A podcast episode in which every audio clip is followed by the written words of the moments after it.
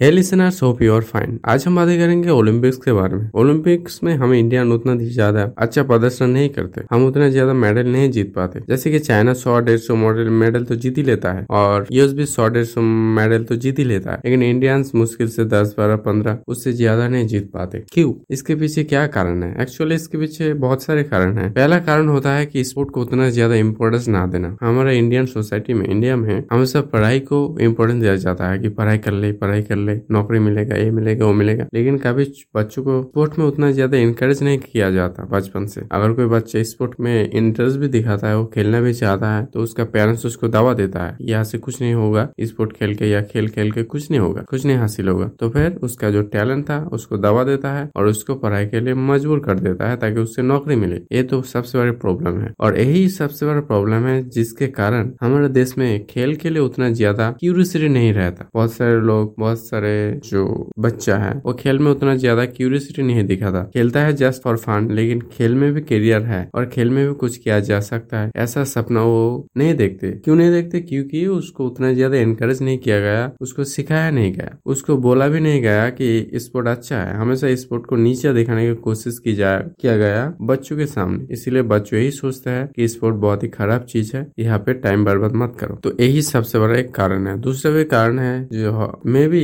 हम उतना ज़्यादा पैसा खर्च नहीं करते स्पोर्ट ओलंपिक्स में, क्योंकि जो दूसरी कंट्री है वो अच्छा खासा पैसा खर्च करता है ट्रेनिंग देता है एथलेट्स को जो खेलते हैं, उनको कैंडिडेट्स को। लेकिन इंडिया में उतना ज़्यादा पैसा शायद नहीं खर्च किया जाता। और इसी पैसा ना खर्च करने की वजह से ट्रेनिंग अच्छे से मिलता नहीं तो हम जीत भी नहीं पाते और मेडल भी बहुत ही कम आता है। लेकिन धीरे धीरे अब लग रहा है सुधर रहा है तो धीरे धीरे हम ऐसा उम्मीद करेंगे अगले चार पाँच साल बाद या दस साल बाद हम पूरी दुनिया में सबसे ज़्यादा मेडल जीते। यही हम उम्मीद कर सकते हैं। तो आज के लिए बस इतना ही। आप भी खेल में, स्पोर्ट में क्यूरियोसिटी रहिए। आप भी क्यूरियस दिखाइए। अगर आप खेल में कुछ करना चाहते हो तो आप खेलिए। अपना टैलेंट को दबाइए मत। तो आज के लिए बस इतना ही। कल हम फिर मिलेंगे। Thank you bye